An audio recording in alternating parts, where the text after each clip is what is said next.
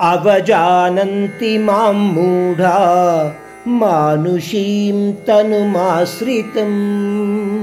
పరం భావమజానంతు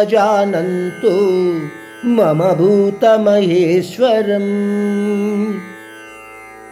మనము ఆ పరమాత్ముడి గురించి ఎన్నో అపోహలతో దురభిప్రాయాలతో ఆలోచిస్తూ ఉంటాము ఉదాహరణగా చెప్పుకుంటే ఆ పరమాత్ముణ్ణి ఏదో ఒక రూపంలో గుర్తించడానికి మనము నిత్యము ప్రయత్నిస్తూ ఉంటాము.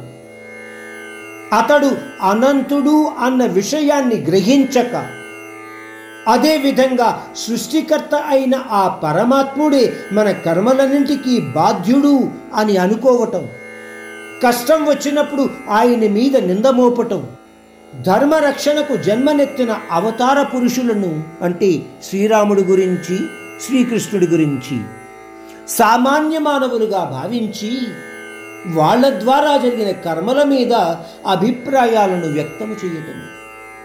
తెలియని మూర్ఖులు శ్రీకృష్ణుని ఏమిటంటారు? రసిక లీలా శిరోమణి. అంతేకాని ఆయన యొక్క కృష్ణ లీలలు ఆ గోపికలతో చేసిన కృష్ణ లీలల గురించి తెలియక ఇటువంటి అభిప్రాయాలు వ్యక్తం చేస్తూ ఉంటారు. అదేవిధంగా శ్రీరామచంద్రుడి మీద కూడా ఎన్నో అభిప్రాయాలు వ్యక్తం చేస్తూ ఉంటారు. ఇవి అన్నీ కూడా అపోహలతో కూడిన అనుమానాలు అని మనము గ్రహించాలి.